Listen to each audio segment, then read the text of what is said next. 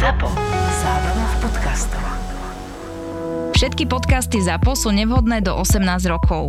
A vo všetkých čakaj okrem klasickej reklamy aj platené partnerstvo alebo umiestnenie produktov, pretože reklama je náš jediný príjem.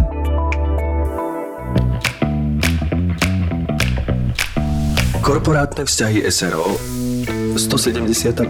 časť Kráčam po chodbe nášho korporátu a snažím sa naplno využiť obednejšiu prestávku. Dojedám obed, zároveň beriem obed Lucii na druhom, zároveň mám dve kávy a zároveň... Mm. To snad nie. Mi zvoní telefón. Luci, Kde si s tým obedom? už ti ho nesiem. No strašne dlho ti to trvá. Luci, nerad si to pripomínam, ale ty pracuješ cez obed, aby si mohla odísť skôr domov, lebo máš stredko s kamoškami a ja som ten, čo ti nesie obed, vyzdvihne ceru zo škôlky, vyvenčí psa. Dobre, Zlatko, dobre, dobre. Ja len že už nevidím kvôli hladu na počítač. Dnes boli veľké rady, ako by ľudia prišli v pondelok do roboty vyhľadovaní. O, prepačte, Čo sa stalo? K- končím, narazil som práve do jednej dámy a vylial na ňu kávu. Prepačte, som nemožný. No, nevadí, to sa stane, akorát neviem, čo si teraz oblečiem na meeting. Veľmi ma to mrzí. Čo môžem urobiť? No tak vy asi nič, na záchode je sušič rúk, skúsim si to dať nejako do poriadku. Ale nie ste náhodou plochy? E, pokiaľ sa pýtate na meno, áno, som. Jej, naše deti spolu chodia do škôlky. Naozaj? Tak to je aká milá náhoda. Hej, ja som Jakubová, mama malej Alicky. Áno, Alicka, viem. E, Prepačte, musím utekať. A e- ešte raz, prepačte. No, to je úplne v pohode. Tak vidíme sa v škôlke. Áno, majte sa. No, všetko v poriadku? Vieš, koho som oblial kávou? Nie. Alickinu mamu. Aké jalicky? Alicky, ktorá odstrihla prameň vlasov našej ľudské. Karma je zdarma. Všetko, čo zaznie v Marakue, zostane v Marakue. Marakua Passion Podcast je duševným vlastníctvom Myšky a Števa a ako nám povedali, neprajú si, aby sa z tohto podcastu citovalo v iných médiách. Tak to skúsime rešpektovať. Díkes. Teda dovolte privítať medzi nami a konečne, konečne po dlhých rokoch Evitu. rokovaniach. po dlhých rokovaniach. Po dlhých meetingoch, eh, Skypoch, Whatsappoch a rokovaniach. Eh, Museli sme ísť aj do najvyšších eh, predsedníctiev Markízy, aby ťa pustili. A už si, už si tu. A aj tak som tu na tajňáša. Nikomu to nehovorte. Dnes je nedela. To sa spálko, aby nevedel. Bože, čo, Ježiš, ako to tak ako to spravíme? Tak niečo vymyslí. Ja 8 Normálne hodín cez večer. telefón to robíme. Áno, robíme to cez telefón. Úplne je to jasné. No, keď poviem slovo Evita, tak eh, nemusím hovoriť ani tvoje celé meno, alebo teda Eva Tvarčík, eh, alebo teda Evita a celé vydavateľstvo za tebou. Tak. No, ako sa máš? Mám sa dobre. Keby som sa aj nemala dobre, tak vám nepoviem, že sa nemám dobre. Prečo? Pokiaľ od vás nechcem pomôcť, tak na čo vás budem obťažovať tým, že nemám dobré obdobie? Ale teda máš dobré obdobie? Mám, teraz mám dobre. Mám, mám krásnu prácu, mám tej práce veľa, sme zdraví, nič viac si nemôžem želať. Akože žijeme si pekný, obyčajný život zo dňa na deň. Máme nejaké tie svetlé body v, v, v dovolenkách, ktoré nás čakajú a nič viac nepotrebujeme. A ty už máš vlastne eh, etapu svojho života, kedy tvoje deti eh, sú veľmi samostatné. Jedno eh, tvoje dieťa dokonca je veľmi samostatné. Mala som tu možnosť s ňou teraz pol roka robiť a je to veľmi príjemná mladá dáma. Pozdravujem týmto Lindu a vlastne už máš iba také jedno menšie. Čo si si urobila, aby sa nenudila pri tej práci? Ešte teda jedno, lebo už by si mala vlastne všetky kukučky von z hniezda. Čo by si ty robila? No takto, e, my sme toho Kupka neplánovali, on nás prekvapil. Áno? Lebo ja keď som oslavovala svoje 40. narodeniny, tak to bola celkom pekná žúrka a my sme potom ešte s mužom žurovali sami a potom o pár týždňov boli dve čierky na tehotenskom teste a teda prekvapilo nás Takže to. darček prišiel dodatočne po Darček 40 prišiel dodatočne a je to jeden z najkrajších darčekov v mojom živote, teda aby som bola úprimná. Ale naozaj super, že toho Kuba máme. Dnes má 7 rokov. Je to presne taký ten človek, uh, malý 7-ročný, na ktorom vidno, že vyrastá s dvomi rodičmi a so štyrmi uh, staršími súrodencami. Veselý, extrovertný, uh, premúdrelý a neviem čo všetko ešte. A naozaj tí starší, vlastne traja sú už dospelí. Niektorí ešte študujú, Linda už pracuje, Karolínka je na strednej škole, takže celé to je vieš čo, keby som sa stiažovala, hlúpa by som bola. No, ale, Rozmazlená. ale napriek tomu, akože môžeš e, mať ťažšie obdobie, to je normálne, len e, ja vidím na tebe, a je, teda neviem, či si taká bola ty vždy, ale podľa mňa si musela byť takáto pracovitá, lebo inak by sa ti podľa mňa nepodarilo dosiahnuť to, čo sa ti podarilo dosiahnuť. A ja si pamätám, keď sme spolu točili uh, seriál, tak viem, že ty si podľa mňa ani nemusela byť každý deň na placi, ale každý deň si na tom placi bola. A, to, a videla som, že, že napriek tomu, že som vedela, že máš kopec iných vecí, tak proste si to chcela postihať všetko. Že či ty si tento typ proste, že máš rada, keď si navála na prácou, akoby. Nie, Nie? nie, nie, nie. Fakt? Ja nemám rada, keď som zavalená prácou, lebo ja si myslím, že pracujeme preto, aby sme žili, nežijeme preto, aby sme pracovali. Ale uh, množstvo práce zvládam celkom dobre, Možno aj tým, že ja viem robiť rýchlo, viem sa rozhodovať a keď robím, tak robím. Ja nerobím tak, že robím a popri tom si pozerám niečo na Instagrame alebo telefonujem alebo robím nejaké iné veci, ale vtedy robím. A zase keď nerobím, tak vtedy nerobím a vôbec neutekám k robote. Vieš, čo chcem povedať? Áno, úplne. Čiže vieš naučila som sa to, to nevedela som to, Mhm. naučila som sa to a je to úplne super, lebo je to veľmi efektívne. A tým, že vlastne sa na to veľmi sústredíš, tak tým ti to odsýpa, tým, že robíš prácu, ktorú robiť vieš a ktorú máš rád, tak vlastne to odsýpa dvojnásobne, lebo proste ne- neutekáš od toho a nerobíš všetko iné. Takže toto je super. Takže ke, keď je veľa roboty, tak si poviem, OK, teraz je veľa roboty, ale viem, že potom tej roboty veľa nebude. A keď sme robili výnimočnú Nikol, tak na tom place som bola preto, lebo vlastne veľa vecí bolo na mojich pleciach a ja veľmi nerada som v pozícii, keď sa niečo nevydarí, že potom sa musím mm, z toho vyvinovať tým, že som to neustrihla, lebo som tam nebola. Keď je niečo moja zodpovednosť, tak potom chcem, aby e, to bola buď moja sláva, alebo moja hamba ale aby som nebola v pozícii, že sa musím vyhovárať na niekoho iného, že ja som pritom nebola, tak som to nemohla ovplyvniť. Áno, tak ty si tam mala akoby úpravu uh, kompletného alebo celého scenára, uh-huh, ale dramaturgicky si Ja to som bola nie... kreatívny producent, Kreatívny producent, takže- Tak ale nie je to tak štandard. Nie je to úplne Čo viem, tak štandard, no. kreatívni producenti choď, sú takí prískoční, že sem tam prídu si niečo skontrolovať, Je to ale taký nie sú kamarát na telefón, nie? Ja Vieš, si myslím, že kreatívny producent by mal byť na placi. To je môj postoj k tej práci a tak ja robím. Rozumiem, akože mne je to sympatické, len hovorím, že nie je to úplný štandard, akože, že je to už taký perfekcionizmus, ale ktorý mne sa páči, lebo tým pádom všetky zložky a hneď sa dá všetko vyriešiť, No keď vznikne nejaký presne problém, tak sa dá všetko vyriešiť. A hlavne rozhodneš, urobíš rozhodnutie a ide sa, vieš. A A je to rozhodnutie na tvojich A pleciach. veľakrát príde nejaké zamotanie a nevie sa to rozlúsknuť a tak ďalej a presne hneď to padne, že nemusí sa telefonovať, čakať a tak No, presne, ďalej. Že... presne. Nie sú ľudia nervózni, nie sú sklzy a, a tak to má fungovať. Nie všetci moderátori sú pripravení na svojho hostia. To je presne, tiež to nie je štandard. Tiež sa niekedy posedím za mikrofón a prvá otázka je, že ako sa vlastne stalo, že sa voláš Evita a tebe ide v hlave, no dočer. Inak to som mal ako tretiu otázku, ale tak už nie. Ale vieš čo, podľa mňa veľa ľudí už zabudlo. predošlé rozhovory s tými zlými moderátormi. Ja mám inú skvostnú otázku. Ako si sa ty dostala do rádia? Ja som sa dostala do rádia e, veselou príhodou. Ja som študovala žurnalistiku a potrebovali sme brigadovať alebo teda mať nejakú stáž v rozhlase, lebo ja som bola rozhlasová žurnalistika a pracovala som v kontaktoch. To bola taká mm-hmm. doplúdnejšia relácia, kde e, mi vtedy vedúca vydania odmietla odvysielať reportáž o anorexii s tým, že je veľmi kontroverzná uh. a že sa vlastne netýka slovenských mladých dievčat. A ja som samozrejme bola z toho taká veľmi smutná a to bol piatok popoludne a ja som šla s tým veľkým ruksakom, e, s ktorým som mala aj s vlakom hore do Žiliny k rodičom dole schodmi v tej pyramíde. A keď som bola na štvrtom poschodí, tam sídlilo Rock FM, tak tam ma cuclo do kancelárie Pala Danišoviča, ktorý bol vtedy šéf, e, programový riaditeľ, šéf bol Lubo Zeman.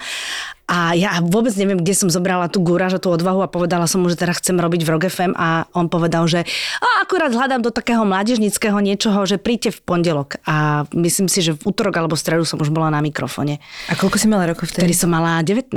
Som bola druháčka na výške. To, to, bol taký zázrak a dodnes, keď sa s Palom stretneme, tak na to spomíname, že vlastne, keby som vtedy nebola taká nahnevaná a taká drzá, tak vlastne Boh vie, kde by ma zavialo. Ale to je tá krása toho mládi, mm-hmm. že to, Že že, to väčšina, hej, vôbec. že Ale to je pekné, že to išlo cez to sklamanie, vlastne sa to hneď pretavilo v niečo, e, proste kreatívne v niečo. Proste nasratosť sa pretavila takto kreatívne do... Áno, vieš, ale potom zrazu, keď akože ono potom celý víkend lietaš na oblaku, že v Rock FM, ale potom to bola taká tá silná zostava, že Viršík, Černák, Očenáš, Hargašová, uh, a ja keď som zrazu tam sedela medzi nimi, tak uh, som plienku potrebovala samozrejme, ja som mala strašný strach. A oni boli najväčšie hviezdy vtedy spolu s fankačmi, ktorí boli ale hviezdy v Bratislave Takže oni sa tak aj chovali. Ja si pamätám, že keď Julo Virši ku mne prišiel a prvý raz ma oslovil krstným menom, tak na intraku proste bol žúr až do rána. To, pred chvíľou ešte mimo mikrofónu sme sa o tom bavili, akože keď my sme začínali a sme postupovali krôčik po krôčiku, tak to boli proste zaslúžené veci, ktoré sme my mm-hmm. mali a ktoré sme dosahovali. No to boli pekné časy a veľa ma naučili tí ľudia, lebo bolo ich málo ešte vtedy, mali na mňa čas. Ja som tam sedela od rána do večera, čakala som, kto o mňa zakopne a kto mi s niečím pomôže, takže to bolo veľmi fajn. A ty si potom koľko tam bola vlastne? Tam som bola dlho, až kým som neodišla s Julom do... Vtedy to bola najskôr Koliba a potom Rádio OK. A ten moderátor bol taký podstatnejší, že si pamätám, že keď som počúval to rádio, tak vtedy naozaj tá osobnosť toho moderátora ano. bola podstatná. Teraz to už ide nehovorím, že tí moderátori nie sú osobnosti pre Boha, ale ide to do takého, trošku sa to potláča pesničky. a mhm. jednoducho na, prv, na, prvom mieste, na prvom mieste pie, pesničky, že vždy idú nejaké štyri pesničky, vtedy to bolo naozaj, že keď si pamätám, že boli tie hit parády, že naozaj som úplne počúval so zatajným dýchom, ako kto uvádzal ktorú pesničku, mm-hmm. v akom mieste sa umiestnila proste v nejakej britskej hit paráde, čo ten interpret má za mm-hmm. sebou a tak ďalej, že teraz... Uh... Posúva to tá doba a my teraz, keď máme nejaké také konzultácie so zahraničnými lektormi, takými rôznymi našimi, e, ani neviem, jak to nazvať, e, chodia k nám, máme túto vymoženosť v Radio Express, tak presne rozoberáme teraz tú pozíciu toho moderátora, lebo teraz je to úplný extrém, to začína byť nielen kvôli streamovacím službám a tak, na ktoré sme už zvyknutí trošku, že vlastne presne, že veľa ľudí proste, keď potrebuje hudbu, nemá akoby dôvod pustiť si rádio, čo kedysi nebolo, ale hlavne kvôli tej umelej inteligencii, že nakoľko je aký moderátor nahraditeľný a proste toto riešime, že čo ešte môže ten, toto médium priniesť priniesť, aby, aby sa to proste úplne tak, jak napríklad, uh, a to vieš, ty nám o tom povieš viac, že uh, tlačové médiá ako idú do úzadia jedno z druhým, že či naozaj stále majú čo priniesť. Potom sa zaoberáme vecami, že čo vlastne dáva uh, to rádio posluchačovi a zistíš jednu vec, ktorú nikto nikdy nezoberie a to je tá aktuálnosť a tá, tá prezencia, akoby, že ty stále máš tú možnosť sa s tým človekom spojiť. Vie to urobiť aj umelá inteligencia, tie veci sa dajú nahrať a ty stále budeš mať pocit, že niekto tam s tebou je, keď máš večerné nejaké práce alebo niečo.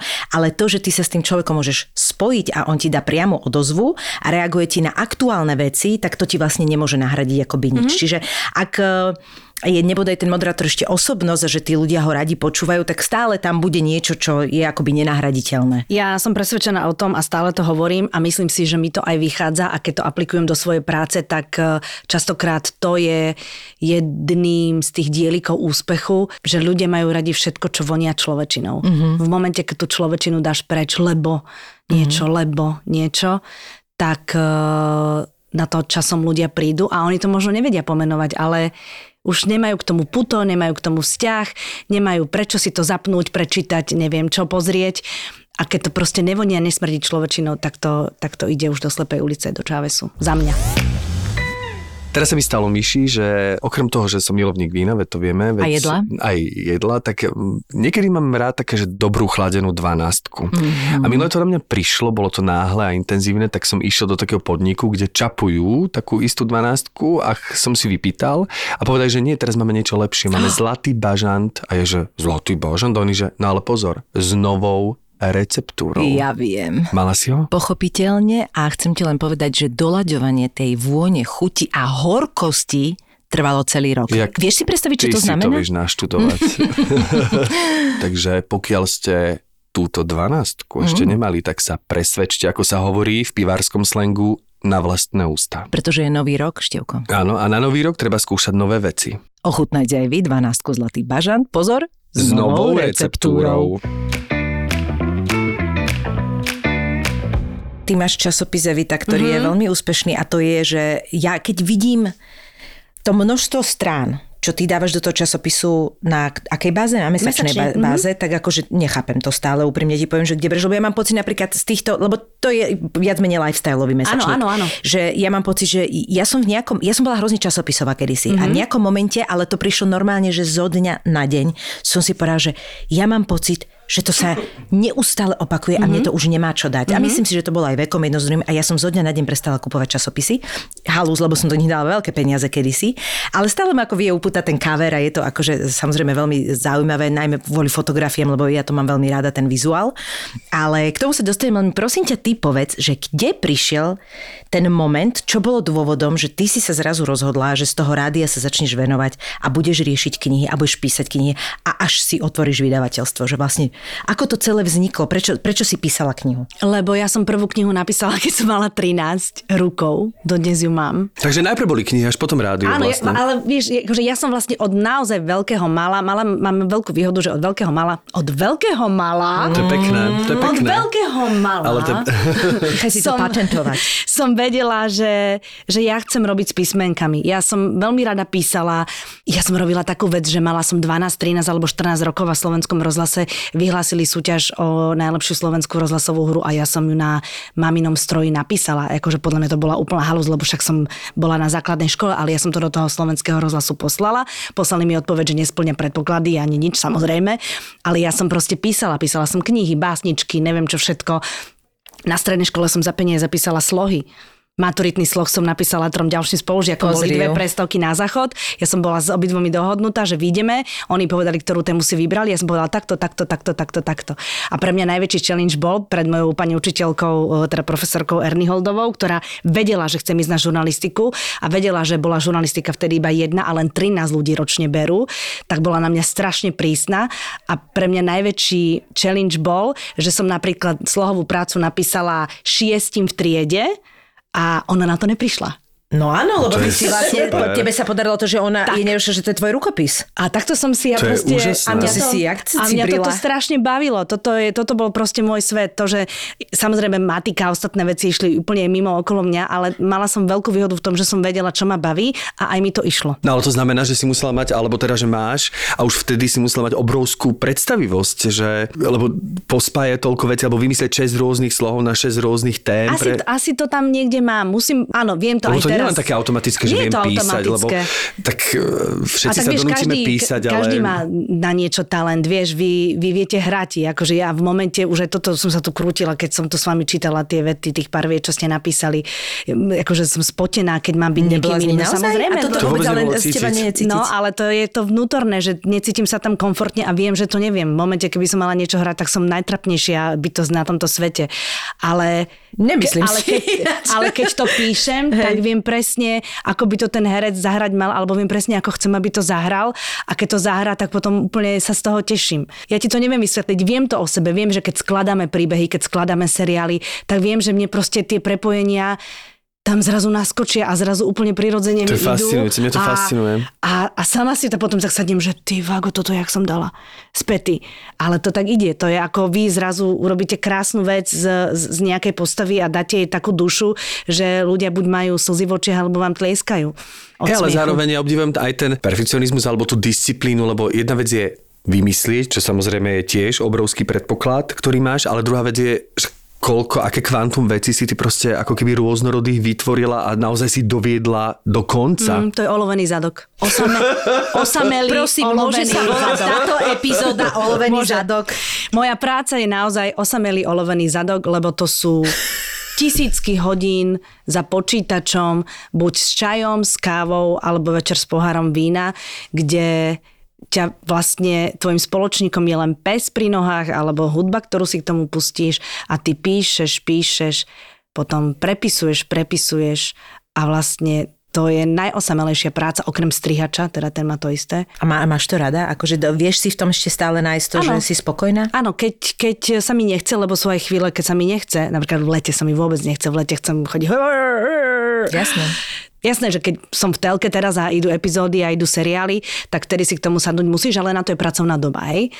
Ale v zime, teraz keď sú, tak ja vlastne nerobím nič iné, len sedím doma a aj pri telke pod dekou mám pri sebe komp alebo zápisníček a píšem si, lebo ti to proste ide a mňa to Dáva baví. mi potom logiku, že ve, väčšina vecí, o, o ktoré Evita napíše, sa točia v lete, lebo ona v zime píše, hej. je ochotná, Ale hej, tak to a v je- lete je na pleci. A ešte je, vieš, aká vec, že napríklad ja už nikdy vám, hercom, nepoložím otázku, že ako to robíte, že vždy keď ideš na predstavenie, tak si pamätáš akurát text toho predstavenia a nemiešajú sa ti tam iné. Mm. Lebo vlastne teraz ako som na mnohých projektoch a na mnohých seriáloch, ja v momente, ako vojdem do writers roomu toho seriálu, tak mi naskočia všetky linky, ktoré sú v tom seriáli a vôbec sa mi to nemiešia s tým iným. Za 5 minút som niekde inde a tam sa mi vlastne zase objaví, alebo sa mi vysunie ten šuflík s tým ďalším Mozog seriálom. je úžasný, že? Mozog je v tomto mega. A ja už vám teraz rozumiem. Nevedela som to pochopiť, že vy ste géniovia. Ste, ale už Nie, tomu sa rozumiem. dá zvyknúť. Už som tu genialitu Áno. pochopila. už, som to, už som to.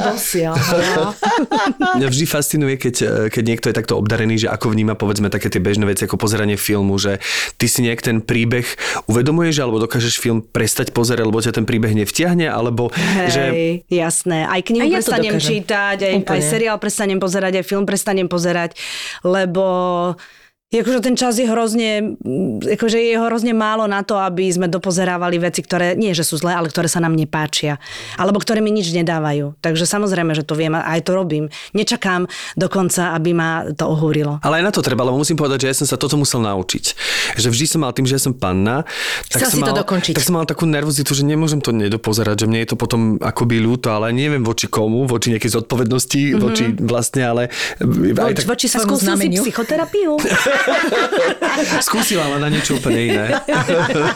A tá tiež nie je prenosná na všetko, vieš? Áno, áno, áno, samozrejme. Štefan, naozaj nemusíte veci dokončiť. Ale nie, naučil som sa to. Naučil som sa hlavne pri tých knihách, že to ma vždy tak mrzelo, lebo ešte ten film je taký, že taká zrýchlená doba, že vypneš, prepneš alebo Mhm. mm-hmm. dopozeráš inokedy, ale tá kniha je taká, že už keď som ju kúpil, už keď je tu fyzicky hmotne predo mnou, keď ju voniam, tak teraz mi tým Dostal som ňu mám ja odporúčanie, problém, ale hej. nebaví ma a teraz, že musel som si sám pred sebou priznať, že ma nebaví a že dokáže mi nedočítať. Mm-hmm. Že na, na, to som musel dorásť, že nešlo to automaticky. A pritom, prečo. be- keď to pomenuješ úplne bez emócie, len tak sám pre seba, že, alebo možno, že v tomto období práve tá kniha ti nič nedá. Môže byť aj a to. vrátiš sa k nej za 5 rokov a možno ti nedá vôbec nikdy nič, Môže ale byť to aj to. vôbec neprekáža. No. Ja niekedy dokonca aj dobre knižky nedočítam, lebo na 240. strane si poviem, aha, tak takto Mhm. to bude. Pozriem na 290, mám pravdu, zavrem. Nerobíš toto. Robím. Keď, keď si viem, kam to smeruje, tak to... Alebo môj muž nenávidí, keď ja sedím, pozeráme seriál a ja, že aha, tak teraz tento, tento, takto s týmto a toto a takto to skončí. A presne to Ale poviem, že tento je vrah v, tretej, v treťom dieli. A on, že to nemyslíš. Vážne, hej, ja by som to napísala takto. Nepozerá som mnou už nič. Ale vieš, no to tak aj dopadne, že máš pravdu. Hej, hej. A stalo sa ti, že, že nie? Že si nemala si, áno? Samozrejme. Akože Tak to, ale oni sú frajeri teraz sa len chválim, vieš, Jasné, ale, ale jasné. A vždy, keď, keď je nejaký seriál, kde ma to prekvapí, tak to, Tak to dokážeš oceniť. Vždy si potom googlujem tých tvorcov a lajkujem všetkým čo? Instagramy a tak. Ja, mm, ja strašne uznávam ľudí, ktorí proste sú namakaní a ktorí vedia robiť svoje remeslo. Úplne to milujem. Počkej, toto robíme väčšinou na konci uh, podcastu, ale je to zaujímavé. Je teraz niečo také, čo ti úplne, že ti vybuchla hlava z toho, že tak ťa to akože dostalo, ten nápad, alebo tá scenaristicky proste, je to spracované, nejaký seriál alebo film? Teraz som toho pozerala veľmi veľa. Jedno vám povedať nemôžem, lebo to súvisí s robotou, ale bavila ma tá, no, tá skoro normálna rodina, Áno, to aj mňa bavilo. ale čo mi v minulosti veľmi, veľmi vybilo poistky a to som bola teda naozaj z toho uh, hotová. A potom som si vlastne čítala aj rôzne komentáre na internetoch a ľudia boli z toho buď poburaní alebo nadšení.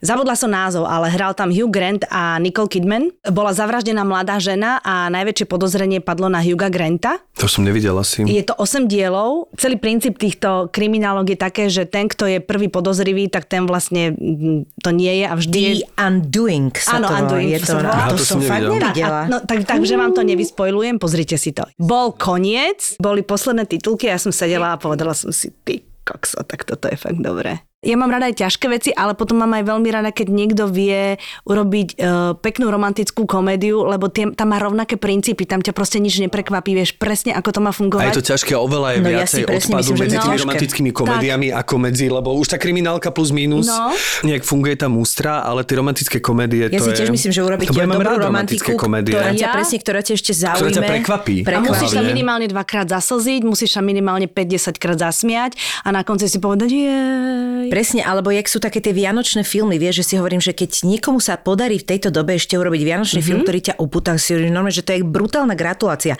To môže, keď máš úlohu, ktorá je, treba, môže byť aj hlavná, vedie celým, celým filmom, ale je, je nejaká. Vieš, čo myslím? Mm-hmm. Je veľmi ťažké ju urobiť zaujímavé, mm-hmm. aby si zapamätali teba nie tú úlohu, ktorá má všetky tie atribúty urobiť dobre. Vieš, no, čo jasné, myslím? A, a to je podľa mňa o mnoho ťažšie. Takže... Nie inak z tohto súdka, keď spomíname vlastne, že e, minisériu romantickú a zároveň zaujímavú aj smiešnú, tak naposledy ma zaujal taký miniseriál talianský I Hate Christmas. Nenávidím Vianoce. Neviem, či ste to videli. Nie, ale pozriem si je to. to na Netflixe, odporúčam, je to také, už to má teraz druhú sériu, tu som ešte nevidel. Hrá tam taká Super. veľmi sympatická talianka, má to aj také tie princípy toho Modern Family, že vlastne ona, ona komentuje na kameru, oh, okay. vlastne čo cíti a vlastne bonmotuje, bonmotuje tie situácie, má to taký veľmi príjemný nadhľad. Tá hlavná predstaviteľka je veľmi sympatická, lebo je pekná, ale má v sebe niečo aj také, že nie že špatné, ale že vie sa aj tak zhovadiť, že mm-hmm. je mhm. tak ako, že, do, že komička, ale vie byť aj nádherná a je to veľmi Proste pekné. Proste aj do voza. Do koča, a viete, čo sa mi hrozne páčilo? Ja Nemám veľmi vzťah k tým teen dramas, lebo však prečo, ale teda akože tie moje mladšie decka to pozerajú, mladšie z tých starších. My Life with the Walters Boys si pozrite. Ja som to začala pozerať. Myslím si, že by ma to bavilo, eh, ale tiež dávam tieto teens niekedy a toto som mala taký pocit, že to už je na mňa moc teens. Ale mám vydržať, hej? Vydrž. Vydržím, no, dobre. Hlavne Cole, akože. Áno, áno, no, aj, bad, aj, bad boy, aj. jasné, ale, ale okej, okay, dobre, dobre, vydržím. Títo tak herci, si títo to. herci, krásavci, to je paráda. Ale čo, čo, je, počuť, čo je na tom to, že aj ženy nášho veku si kl- akože pozrú teens, takýto nejaký seriál, lebo chápeš tie vzťahy, asi ja už to na to inak a sa tak pozeráš. to je celoživotné, to není, Ale že, že není to sranda, lebo však oni majú asi 17, alebo akože, po, hej, tam hrajú. Áno, oni majú 17, no, vidíš no. to. Oni sú a vlastne, vlastne tretiaci na, na strednej. Jedny dospelé ženy kuknutí a normálne ma to dokáže baviť. A záverečný bosk som si pretočila asi 7 krát, kde Nevys... Pálo z kuchyne mi povedal, ale akože už naozaj. To nemyslíš vážne. Mm, normálne som sledovala, že presne, jak to je aj všetko a, a môj pálko wow. hovorí, že počuj, ja tebe niečo asi chýba. A ja poviem, že presne, nechaj ma. No všetkým nám chýba ten pocit, ktorý to zažiješ len vtedy. To zažiješ len, keď si zamilovaný. No, presne. No, akože ty... A hlavne to má úplne inú kvalitu v tých rokoch, ako už teraz, vieš, no to je jasné. Takže asi nieč, niekde tam niečo také, taký vzruch hľadáme. Ale som rada, že som to není tak, sama je to taká čistá, je to čistá emócia, čistá emócia nám vždy robí dobre sa na ňu pozerať, podľa mňa. Asi tak. No ale teda, akože aby som vám povedala, takéto niečo, keď vidím, tak potom ja googlím tých tvorcov a, a strašne sa z nich, strašne sa v nich vidím a chcem, chcem sa nimi inšpirovať a chcem byť nimi, lebo sa mi to veľmi páči tí ľudia, ktorí... A som rada, že, idú, že v zahraničí sú veľmi v popredí tí ľudia. Peter Morgan je proste človek, ktorý stojí za korunou a akože či to niekto hejtuje alebo niekto miluje, tak on tam proste stojí hrdo a stojí si za tým svojim, podľa mňa, jeho životným projektom. Mm. Videli ste už aj poslednú časť? Ja som to ešte nevidel. Ježiš, tak vám, lebo to posledná pol minúta som revala ako malé decko. Fakt? Posledná pol minúta bola vlastne vtedy, akože sa, sa točila vtedy, keď zomrela kráľovna a oni je to poslednou pol minútou dali odkaz, ale taký... To fakt? Mm, môj Pálo sedel vedľa mňa, že e, na čo dobre tento záber? A ja, že ty si taký búra. no ale teda by sme sa vrátili, takže prvá kniha bola v 13, ale potom ako ťa to vzalo, že si zrazu sa rozhodla, že ideš teda Ja som späť. potom medzi tým samozrejme napísala veľa ďalších kníh, tak do, do, do, len tak si do šuflíka, ja som proste si stále písala niečo a potom sa stala taká vec, že som porodila Filipa, som mala 30 rokov a Filip bol, sa narodil v novembri a bol neuveriteľne dobré dieťatko, že papala spinkala, ja som bola doma s ním, tak som si vytiahla všetky tie svoje staré zápisníky a tieto veci a napísala som všetko alebo nič. A tým, že všetko alebo nič akože vyšlo v konštelácii takej, že sa potom zaprášilo, tak ťa to namotivovalo, teda mňa a, a zistila som, že aha, tak toto sa asi naozaj ľuďom páči, ako ja píšem, že asi, asi to je OK. Toto ti k tomuto musím niečo no? povedať, lebo lebo ja som nikdy nebola na tento typ kníh. Mm-hmm. Ani som ho nečítala, ale máš pravdu, že niečo, niečo tam bolo lebo ja si pamätám, že som si tú knihu kúpila, keď som išla do Chorvátska na dovolenku, ešte som nemala dieťa, bola som s drahým a ja som ju prečítala asi za dva dní, čo sa mi v živote nestalo. V živote som neprečítala knihu za dva dní, pokiaľ som nebola nutená, že som niekomu dozadu niečo, ale to, aj to mi trvalo dlhšie. Mm-hmm. A mňa to strašne zasiahlo, tá kniha. Že si mi tam na, ni- proste na nejaké také body šlapla, ktoré sa mňa že úplne presne dotýkali, aj keď nie aktuálne v tej dobe, ale niečo, čo proste bolo v minulosti. A strašne ma to zasiahlo a viem, že som si to vtedy povedala, že, že wow. Vieš, že, že proste nebola to kniha, ktorá bola náročná. Ja nie som detektívka nič, ale toto nebol typ knihy. A mňa to úplne, že... A viem, že som vtedy strašne spozornila a hovorím si, sakra, toto je, že tak toto sa deje. Toto dokáže vlastne kniha, vieš, že ti to úplne... A odvtedy ja som sa vrátila ku knihám, lebo ja som veľmi nečítala, hovorím, časopisová som bola. A veľmi odvtedy si pamätám, že som sa začala zase pravidelne vrácať knihám a odvtedy vlastne čítam knihy non-stop. No, aj takže Mišku som pomaly. vrátila ku knihám a potom som založila časopis. Aby som ju vrátila k časopisom. No, ale je to, to som ti vlastne vždy chcela povedať, že bolo to, bolo to také zvláštne magické, ako keby. A, to, a vtedy som aj, lebo ja napríklad nie som ten typ, ktorý, ktorý robí také veci, že uh, keď som prečítal knihu, tak film sa mi nepáčil. Mm-hmm. Vieš, ja, ja, lebo ja to vnímam ako dve No, úplne samozrejme, rozličné médiá, ale veľa ľudí to spája, že proste, keď som čítala knihu, toto nemôžem vidieť. Ale je pravda, že pri tom filme sa mi to trošku stalo, lebo um, mne sa to hrozne vizuálne páčilo, ale už to nemalo vôbec ten Mhm. zásah. Vôbec, vôbec to nemalo ten zásah. A ja sprosta som to očakávala. Mhm. A neviem prečo, lebo však ten posun bol koľko? 10 rokov? 10 rokov, ale no, hlavne Čiže ja to- som no, bola jasné. niekde inde, rozumieš, akože Jasné. nedalo sa. Čiže ja som bola taká, že jasné, a čo si čakala, vieš, ale tam presne nejaké, nejaké magično vzniklo, ktoré sa samozrejme nezopakovalo tým filmom a ja som bola z toho taká, že dobrčí, že čo si čakala. Fakt, že čakala, že tam zase budeš mať ten istý pocit zvláštny. Ja som inak tiež čítal tú knihu, musím povedať, mm-hmm. a tiež sa mi páčila, tiež som prečítal jedným šupom. Ja som mal také guilty pleasure, o ktorom nikto nevedel. Áno. Že som sa tváril, že čítam aj niečo iné, aj som čítal a popri tom som čítal Maxima Evitovky. A Evitovky. To som mal také akože... Čo matkin to bola jedna veľká No, éra. Ježiš, pozor. A rovnako aj. Evitovky to bolo úplne, že to boli také veci, že ma to dokázalo úplne tak natchnúť a úplne ma to tak akože zomlalo, že som dokázal veľmi rýchlo to prečítať a byť na to namotaný, tak Mhm. mm-hmm. intenzívne. Čo som bol prekvapený z tohto žánru, lebo väčšinou sa mi to stáva pri kriminálnych knihách alebo knihách, kde potrebujem vidieť nejaké rozuzlenie. Aj toto som potreboval vedieť rozuzlenie, ale zároveň tá kniha mala taký nejaký... Strašne dobre sa čítala, že bolo tam taký štýl takého láskavého humoru a strašne mi to robilo dobre. Mhm. Mm-hmm. Akoby dobre mi to robilo to čítať. Ja keď sa na tú knižku pozriem teraz, už s vedomosťami, ktoré viem o písaní, ktoré som tedy robila všetko iba intuitívne, tak tam bolo, že veľké ženské priateľstvo, Linda Vanda, zlý muž, každá z nás má v živote zlého muža a vlastne zvláštny smutný happy end. Bo ten happy end bol smutný. Mm. Bol to vlastne happy end? Mne sa tam páčilo to reflektovanie jej na toho muža, vieš, že tam ako keby presne, že som mala pocit, že sa tam nájde, že asi každá už mm-hmm, taká no, akože rozhodne. staršia baba. Čiže malo to niečo také magično, že? Ale počkaj, a keď teraz sa na to pozrieš, vidíš tam aj nejaké chyby, akože? Alebo vôbec to riešiš? Neriešiš, ja keď ne? si niekedy zoberiem nejakú knižku svoju do rúk, tak uh, ja to nečítam s tým, že to je len také, že, že usmeješ sa. Že jej. Vieš, ani si není nejak zbytočne hrdá alebo pyšná, ale tak sa usmeje, že jej napríklad všetko alebo nič by som už v živote v tomto veku nenapísala, lebo je tam aj, aj drzý jazyk, uh, sú tam aj uh, nekorektné veci, ktoré by možno, že aj v tejto dobe už neboli OK a možno by som ich ja na ten papier nedala, lebo by som sa nikoho nechcela dotknúť. Ale je, je to trošku zvláštna vec, lebo na jednej strane si to uvedomujeme a všetkých nás to ovplyvňuje tá korektnosť, ale mám pocit, že je v takých výšinách teraz, že tých uh, kreatívnych ľudí to pr- strašne limituje. A či chceš alebo nechceš, tak to limituje. Uh-huh. A to si hovorím, že však ale keď robíš práve v tom, kde tá nekorektnosť musí byť, lebo o tom to je, tak nemôžeš na to brať proste ohľad. Vieš, A teraz si mi, ste mi veľmi dobre nahrali, lebo keď mám v týme veľa mladých ľudí v, vo Writers Roome, v, v scenaristickom týme, tak tí mladí ľudia e, korektnosť a korektnosť aj vo vtipoch už berú veľmi prirodzene. Oni to už majú v sebe. Mm-hmm. A v momente, keď e, vlastne ja chcem ísť, alebo ja ich tlačím dejovo niekde na hranicu alebo za hranicu a oni sa spätia, že to nie, tak im stále hovorím, že decka, ale potom to bude brutálna nuda a ľudia to nebudú pozerať.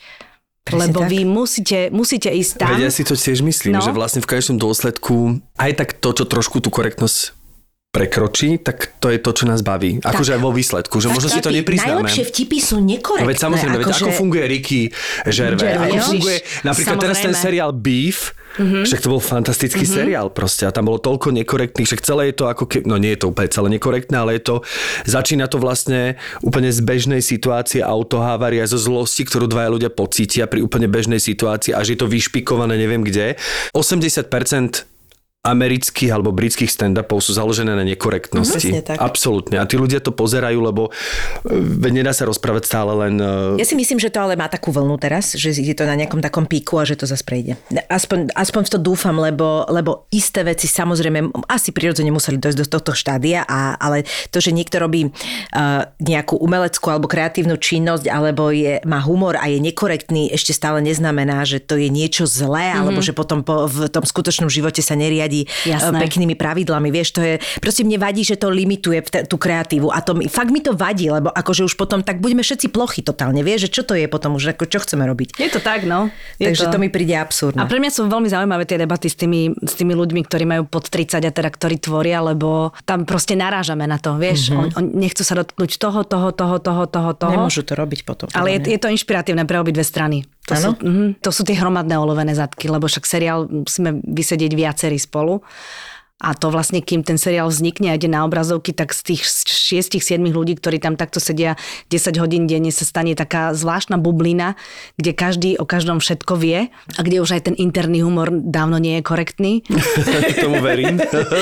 Čo je podľa mňa strašná To zábava. je výborné, to je výborné. A čím sú ešte vlastne, keď e, to môžeš porovnať tí mladí ľudia, že tak toto je napríklad trošku iné, že už badáš ten prístup e, voči tej, v rámci tej korektnosti, voči tomu písaniu a čím sú ešte, akoby, ako sa odlišuje tá nová generácia, že čím sa napríklad inšpiruje, že čo je pre teba zaujímavé, že oni prichádzajú s nejakými buď témami alebo názormi, ktoré sú pre teba zrazu prekvapivé, lebo ty si niečo možno v tom veku neriešila, alebo... Ja, mňa neinšpiruje generácia mladá, mňa inšpirujú e, individuálne niektorí tí mladí, lebo tá generácia je strašne rôznorodá. Niektorí hovoria, že sú leniví, blbosť. Niektorí hovoria, že sú ambiciózni, blbosť. Akože sú aj leniví, aj ambiciózni. Takže mm, sú mladí ľudia, v, uh, v ktorých sa nesmierne vidím a som šťastná, že s nimi spolupracujem, lebo aj vďaka ním uh, nazerám napríklad na veci, ktoré, ktorými žijú moje deti v ich veku inak. A sú potom aj takí mladí, na ktorých keď si pozerám, tak si poviem, že do, do, dobrý job som urobila ako mama. Mm-hmm. Že toto nemám doma. Takže to je akože inšpirujú ma úplne čímkoľvek, aj, aj tým, tým, ako žijú alebo ako nazerajú na rodinu. Ja poznám strašne veľa mladých ľudí okolo 22-23, ktorých ambíciou je založiť si rodinu a mať prácu na to, aby tú rodinu vedeli uživiť. Že nepotrebujú mať každý ten takéto, že mám svoj sen, idem si za tým, dosiahnem to, budem úspešný, budem o Forbese a neviem čo všetko. Niektorí proste chcú robiť s niekým a chcú mať z toho nejakú plácu, aby si mohli žiť so svojou rodinou. A takých je veľmi veľa. V našej generácii nás nebolo takých, my sme všetci chceli ísť dopredu a No, no, no. chceli Je to, je to, je, mám pocit, že to je taká osveta teraz trošku okolo Ale toho, myslím že... si, že to je tým, že to je toľko motivačných všelijakých že proste z každej strany to na nich vyskakuje, že oni sú z toho vyčerpaní. Akože prečo by od rána mali proste chodiť po svete a každú jednu Ale zároveň, sekundu... zároveň mám pocit, že je to aj tá osveta toho práve, že si začínajú uvedomovať, e, že si rýchlo roztriedia tie hodnoty No. a sami akoby o mnoho skôr zistia, že ako si ty pekne povedala, že Mhm. pracujem preto, aby som mohla kvalitnejšie žiť a že, že už to začína byť, ja mám pocit posledné roky, že si začínajú uvedomovať, ako strašne dôležité je vedieť, oddychovať Mhm. a že oni si to tak trošku uvedomujú a že vlastne na čo to robia? No na to, aby mali potom ten život s tou rodinou. No. A tak asi to je aj o tom, jak sú vychovaní. No to, je-. Aj to, to, je, ťa je to to strašne jasné, individuálne, ale, ale je, to, je to hrozne fajn. No. Sranda je, že mi to vlastne vôbec neprekáža, že niekedy sa tak zamyslím, že mám 47 rokov, vlastne za chvíľu tu budem mať, budem mať 50 a že naozaj, že už robím s inou generáciou, ale že ma to baví. Alebo ja prirodzene tiež, keby som bola v takomto kolektíve mladých ľudí, tak očakávam ambicioznosť. A že vlastne potom, keď niekto príde s takýmto akoby pre mňa peknou hodnotou, nehovorím, že iná je zlá, ale pre mňa je toto, že, že vážne niekto v mladom veku rozmýšľa o tom, že ja si chcem čím skôr založiť rodinu a žiť svoj život mm-hmm. s deťmi a veno, tak pre mňa to je, že wow, proste, že naozaj ma to, že akoby to neočakávam od, od tej mladej generácie. Mm-hmm. Že to je zvláštne, že my to vôbec neočakávame. A ja mám veľkú skúsenosť, hlavne s týmito mladými, s ktorými robím ja, nemôžem to generalizovať, že sú ochotní počúvať. Samozrejme, keď má niekto 25 rokov alebo 27, tak eh, jeho životná skúsenosť je úplne iná a nemá toľko vrstiev a ne, nemá ani eh, kvantitatívne nemá toľko, toľko zažitého, čo máš ty vo svojom veku. A tým pádom, keď tvoria príbeh, tak ten príbeh proste nie, niekedy nemá toľko levelov, koľko by mal, mal byť, alebo vlastne idú po jednoduchých riešeniach nejakých problémov, po riešeniach, ktoré videli vo filmoch alebo v seriáloch. A teraz ty, keď prídeš a sadneš si a naložíš im to, že ako vlastne funguje reálny život, alebo čo si zažila ty, alebo že vlastne takto sa to stať nemôže, lebo, lebo, lebo, lebo. A teraz ty vidíš v tých očiach, že fakt. A zrazu si spomenú, že takto moja mama, moja teta, moja neviem kto, že, že im to odlupuješ, odkrývaš, lebo oni to tam niekde majú, vidia to, ale vlastne si na to nespomenú a neaplikujú to do svojej práce, lebo to neprežili je, je ďalšia vec, že, že nesmierne počúvajú, nesmierne sa učia. Fakt je to super. Ja čítam teraz takú tú knihu, to taký ten bestseller, eh, čo napísala tá jedna psychologička, to, že toto je kniha, ktorú by si mali prečítať uh-huh. vaši rodičia a vaše deti budú šťastné, keď si to prečítate vy a teda je to akože, je to pecka na, Hej. na musím.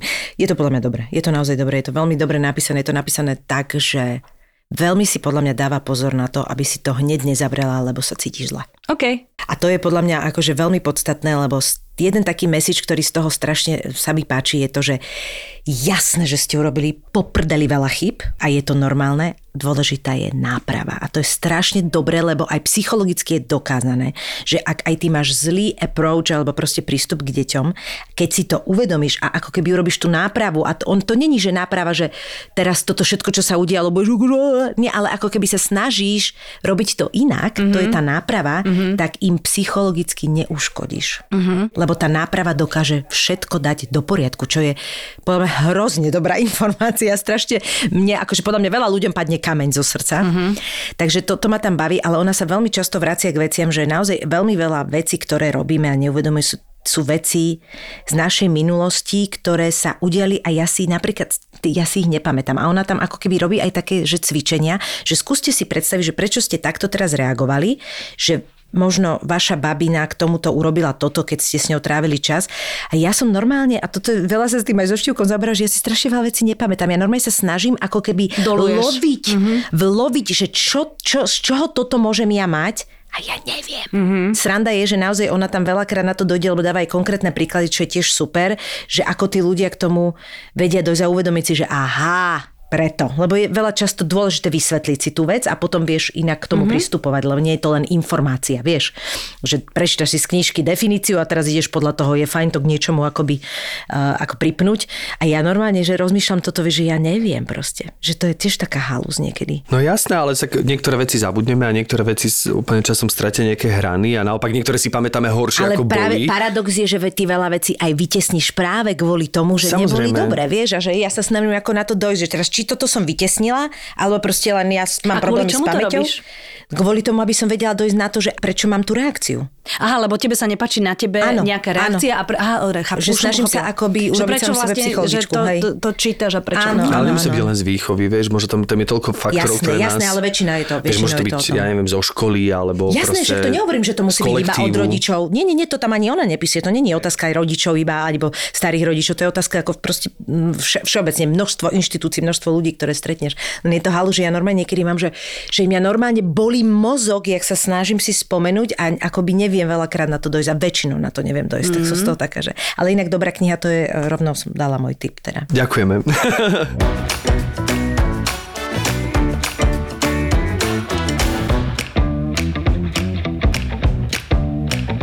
A kde vypúšťaš vlastne ty to všetko, čo máš nahromadené, tie príbehy na chvíľu, kde si iba ty a zrazu nie je žiaden príbeh. Ty spomínala si dovolenky, že to je taký svetlý bod. My radi cestujeme. Mhm. A kde boli také najlepšie cesty, ktoré si tak najviac pamätáš, alebo v poslednej dobe, alebo, alebo kam by si chcela ísť? Ja mám veľkú túžbu ísť na Island a to, som, mm, to, to by som chcela dostať na 50 ale chcela by som tam ísť aspoň na mesiac, zobrať si auto a proste precestovať celý ten ostrov.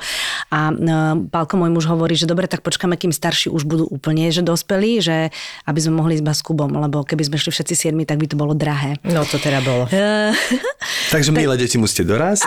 Lebo mamička chce ísť doma. na Island bez vás. Ne, ne, ne, no. Lebo my sa tak flákame všetci spolu, my sme taká, to je... No, to je super. Ja som taká kvočka a ja, ja mám hrozne rada, keď sme všetci spolu. A pre mňa je najväčšie, najväčšia odmena toho všetkého, ako vlastne s Pálkom fungujeme, že, že tie deti v každom veku, keď im povieme e, dvakrát za rok vtedy a vtedy sa ide na letnú a vtedy a vtedy sa ide na zimnú dovolenku, takže vlastne všetci si to napíšu do diárov A a všetci chcú ísť. To je Či super. sami alebo s nejakými teda frajermi, ktorí vtedy momentálne majú, ale že všetci proste chcú ísť a všetci chcú mať s nami tú zábavu. Takže Pálko vždy dúfa, že už jeden odpadne. On to ráta cez peniaze. Rozumiem. Ale hrá takú tú formu otcovskú, ale z tohoto sa ja veľmi teším. Teším. A najradšej mám také, čo, sme, čo robíme s Palkom niekedy, že sadneme do auta, poprosíme Segru, aby zobrala na 3 dní Kuba a sadneme si do auta a my bývame v takej slepej uličke a prídeme k bráne a Palko povie, že doprava alebo doľava a ja poviem a vlastne sa dostaneme k hranici a až niekde v nejakom inom štáte si vlastne povieme, že kde, kde je náš cieľ. To fakt? To je úžasné. Sami dvaja. To ti je úplne jedno vtedy. Takto sme raz došli až do Švedska, kde sme sa rozhodli, že budeme hrať golf. Tak že to strašné zážitky máme. A, a takto sme uh, raz potom až na Sicílii boli a takto trikrát sme to urobili, teda, no, aby som ne, neklamala, že to robíme pravidelne. Trikrát sme to urobili a bol to... Tak ale ďakujem pekne, do boli to Švédska? krásne tripy. Boli, bol- takže vlastne väčšinu času sme boli v aute, Áno. ale bolo to úplne super, lebo v tom Ale na aute... to musíš mať parťaka. Toto No. hoci kto vieš, nie, nie je No a ochotný my s do sme úplne, to je, že ak existujú nejaké minulé životy, tak my sme už boli toľkokrát spolu v rôznych, v rôznych e, zloženiach, lebo my sme naozaj veľmi soulmates s Palkom. To je super. Ja ešte ti chcem prezrieť, lebo úplne náhodou sme sa s Evitou dostali do takej debaty a mňa strašne pobavilo, čo ona povedala, že keď uh, ona ide na žúrku, že ako to vyzerá po žúrke potom Ježiš, u nej. no. Lebo ja mám uh, podľa mňa takú nejakú chybu, uh, diagnózu podľa mňa, že ja keď som na žúrke, tak ja buď odchádzam medzi prvými, alebo potom medzi poslednými. Ja neviem odísť normálne, že o 11. alebo o polnoci. Ja už keď proste tam ostanem, tak ja už potom zatváram tú žúrku a to je, že do vesela, ruka hore a smejeme sa a proste ja, ja som šťastná. Takže prídem e, na svítaní domov, Láhnem si na dve hodiny. Ja normálne aj vstanem, všetko, keď sa ide do školy, lenže mňa vtedy prevalcujú výčitky svedomia, že čo som to ja za matka a za manželka, že aký príklad ja dávam svojim deťom a aký, akú zbraň dávam do ruky svojmu manželovi, že som uh, nezdielala s ním lože v tú noc, tak uh, nenapadne mi nič lepšie, ako to odčiniť a vtedy začínam piecť, uh, variť, uh, Po pripravovať našej dotočnej som jej druhý deň písala, že ja, máte dneska buchtičky? Dneska sú buchty? Ale ja vtedy, to nie, to nie je také, že navarím risotto alebo že napečiem. To je, že ja, veľa. ja vtedy proste veľa To je a delikatesy. To vtedy sa robia To je proste veci, aby aby vlastne oni zabudli na to, že ja som žúrovala a ja to chcem prebiť tým, že dostanú domáci krémeš. To je hej? úžasné. Keby sme spolu žili, by som ťa pravidelne posielal žurovať. Si si predstav, že, že manžel sa ráno zobudí a vidí, že štyri chody nejaké proste pe, pečivoidného záležitosti pie, a koláčikov a hovorí si, že aj kedy si došla včera? Áno, áno, Ale tak Pálko väčšinou vie, kedy dojdem, lebo Áno. však to, ale, ale tak sa si to... aj posiela. Neposiela ťa niekedy? Uh, nie, lebo zase potom, to, ono je to tak, že moji sú už tak zvyknutí, že u nás sa pečivo, vianočky, chlieb len pečie, u nás sa nekupuje, lebo on, oni už nechcú kupované. Takže toto je u nás na, na dennom poriadku, ale mne to aj pomáha, lebo zase moja robota je o hlave a keď e, nad niečím rozmýšľam, tak ja nad tým rozmýšľať nemusím za počítačom, ale môžem pri pečení, to je úplne super. A ja mám také, že ja mám počítač s pracovným stolom dva kroky od kuchyne, od sporáku, takže ja to mám veľmi efektívne, že keď niečo napadne, tak si len ťuknem a po, popri tom si proste To miesím tie cestá. a Tak keby si mala názvy, že preženieš to zo žúrkou Nemám názvy, pádom, nás je sedem.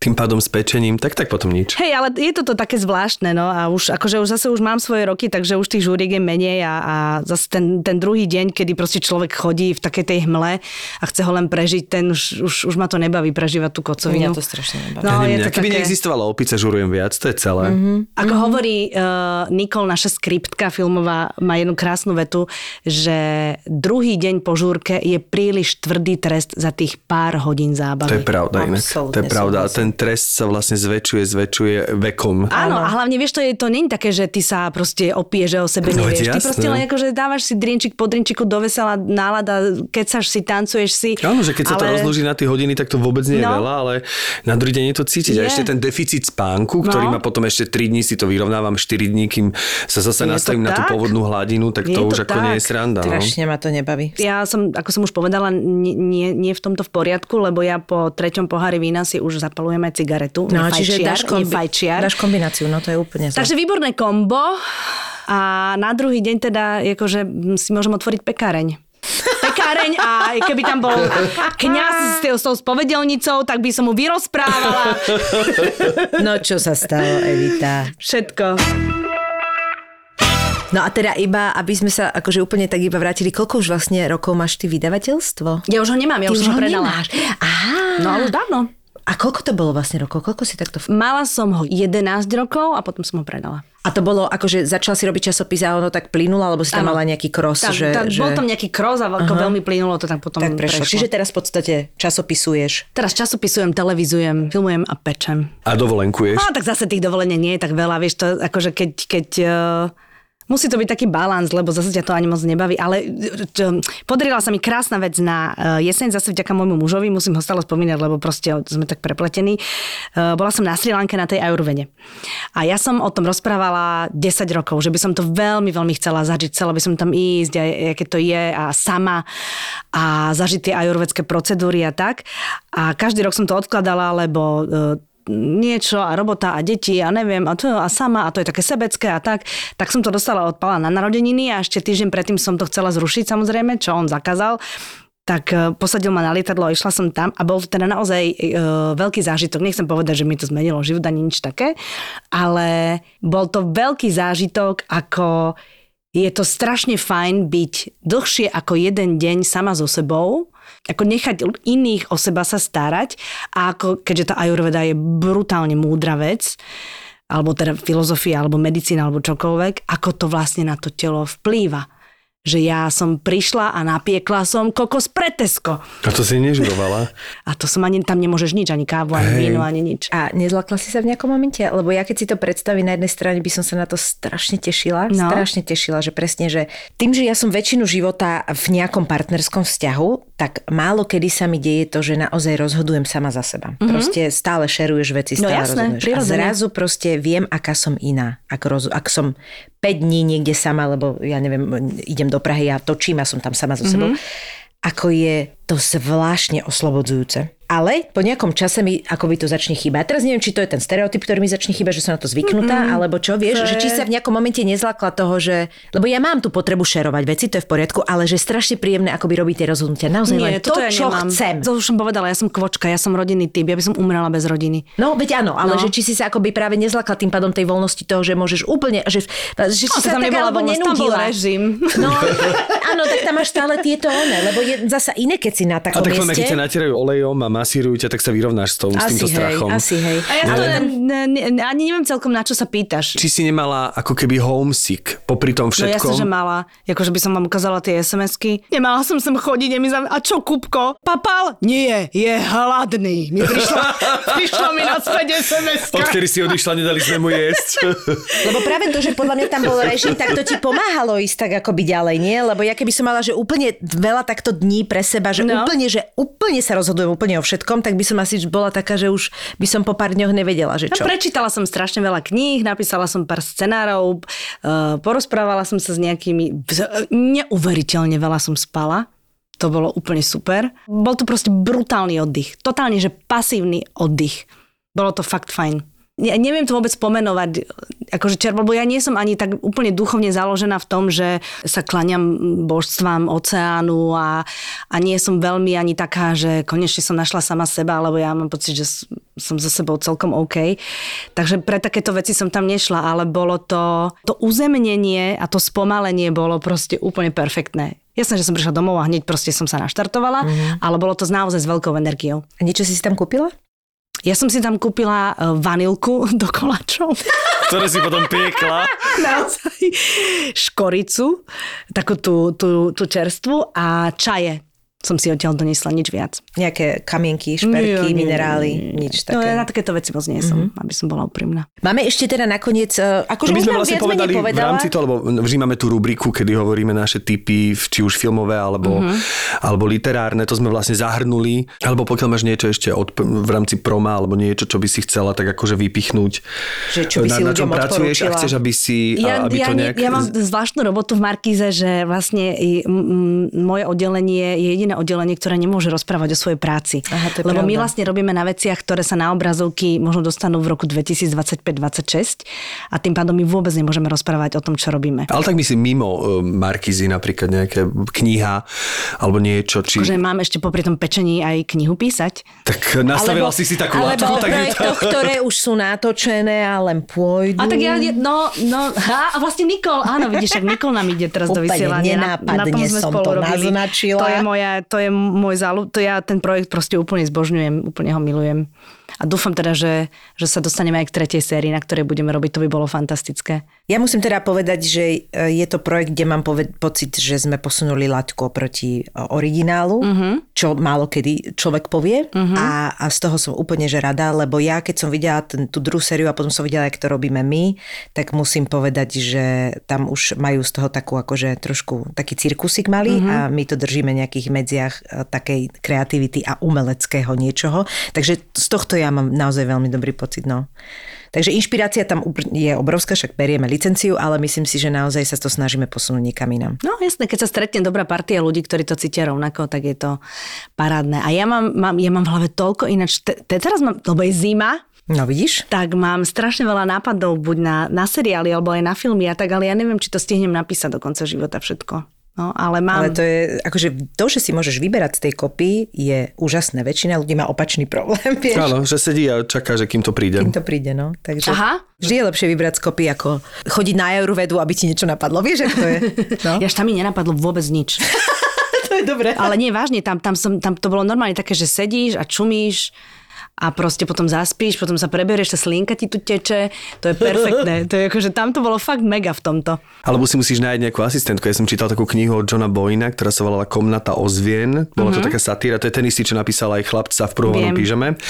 To je taký môj obľúbený autor, ktorý zbaví ma aj to, že každá kniha je úplne iná. Že tiež tam úplne nebadám rukopis v dobrom slova zmysle, že píše multižánrovo.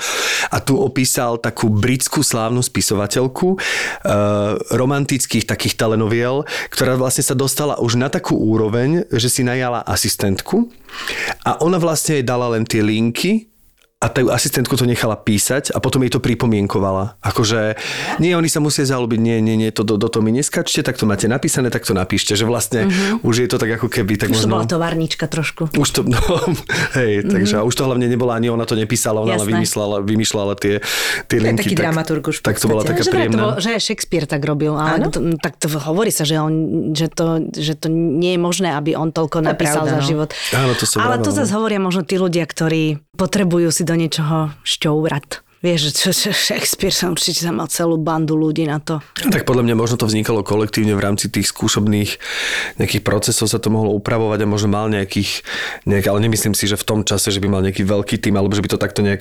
sofistikovane... Shakespeare's v Writer's Room by bola ináč výborná tak paródia, nie? Alebo taká akože... A teraz všetkých tých typkov. Nekorektná. Presne. Hlavne a, nekorektná. Presne, a, vie- a presne by to bolo o tom taká, vieš, taká tá... My tá... sme Shakespeare.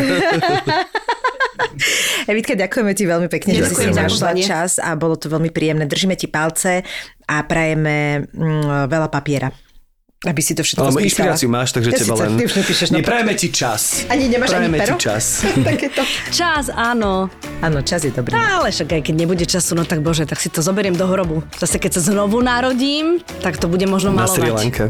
Vieš, tam by som sa nechcela narodiť. tak potom nie. Čiže i posledná otázka, keby si sa niekde mal, mala narodiť v ďalšom živote, tak by to bolo kde? Vo Wisconsine. Oh, interesting. Interesting. Ďakujeme ti. Nie každý sa môže pochváliť, že v najlepšom bare na svete je na blackliste. Na blackliste. Myslíš ten bar, kde sa nemôže stať? Jasné. Ten najlepší bar, ktorý sa každému páčil, stal sa medzičasom najlepší bar na svete, ale Rudo to zajetil, lebo sa to nemôže stať. No tak lebo z Top 50 Bars sa, sa zabudli kontaktovať e, s Rudom odborníkom na bary a spýtať sa, či Sips môže byť najlepší bar sveta. No a hneď by bola odpoveď, že nie, pretože mu zakázali tam stať. Tam Ale vieš, čo ešte horšie, sedieť. že ti nedovolili Negrony namiešať. Toto to úplne zabili, lebo aby ti vtedy, Najlepšom- vtedy treťom najlepšom bare na svete nedovolili Negrony namiešať, tak nenevaj sa. Tak to... však normálny človek proste chodí po baroch, ide za bar, namieša si svoj vlastný drink a nechávam, jak sa to mohlo stať najlepším barom sveta. Už sme asi na blackliste. To To je hrozné. Od tvorcov podcastových hitov Peklo v Papuli, Choď do a Tour de Svet. Vychutnaj si novinku z produkcie ZAPO. Podcast plný fajnového jedla. Žrúti. ZAPO. Zábrná v podcastovách.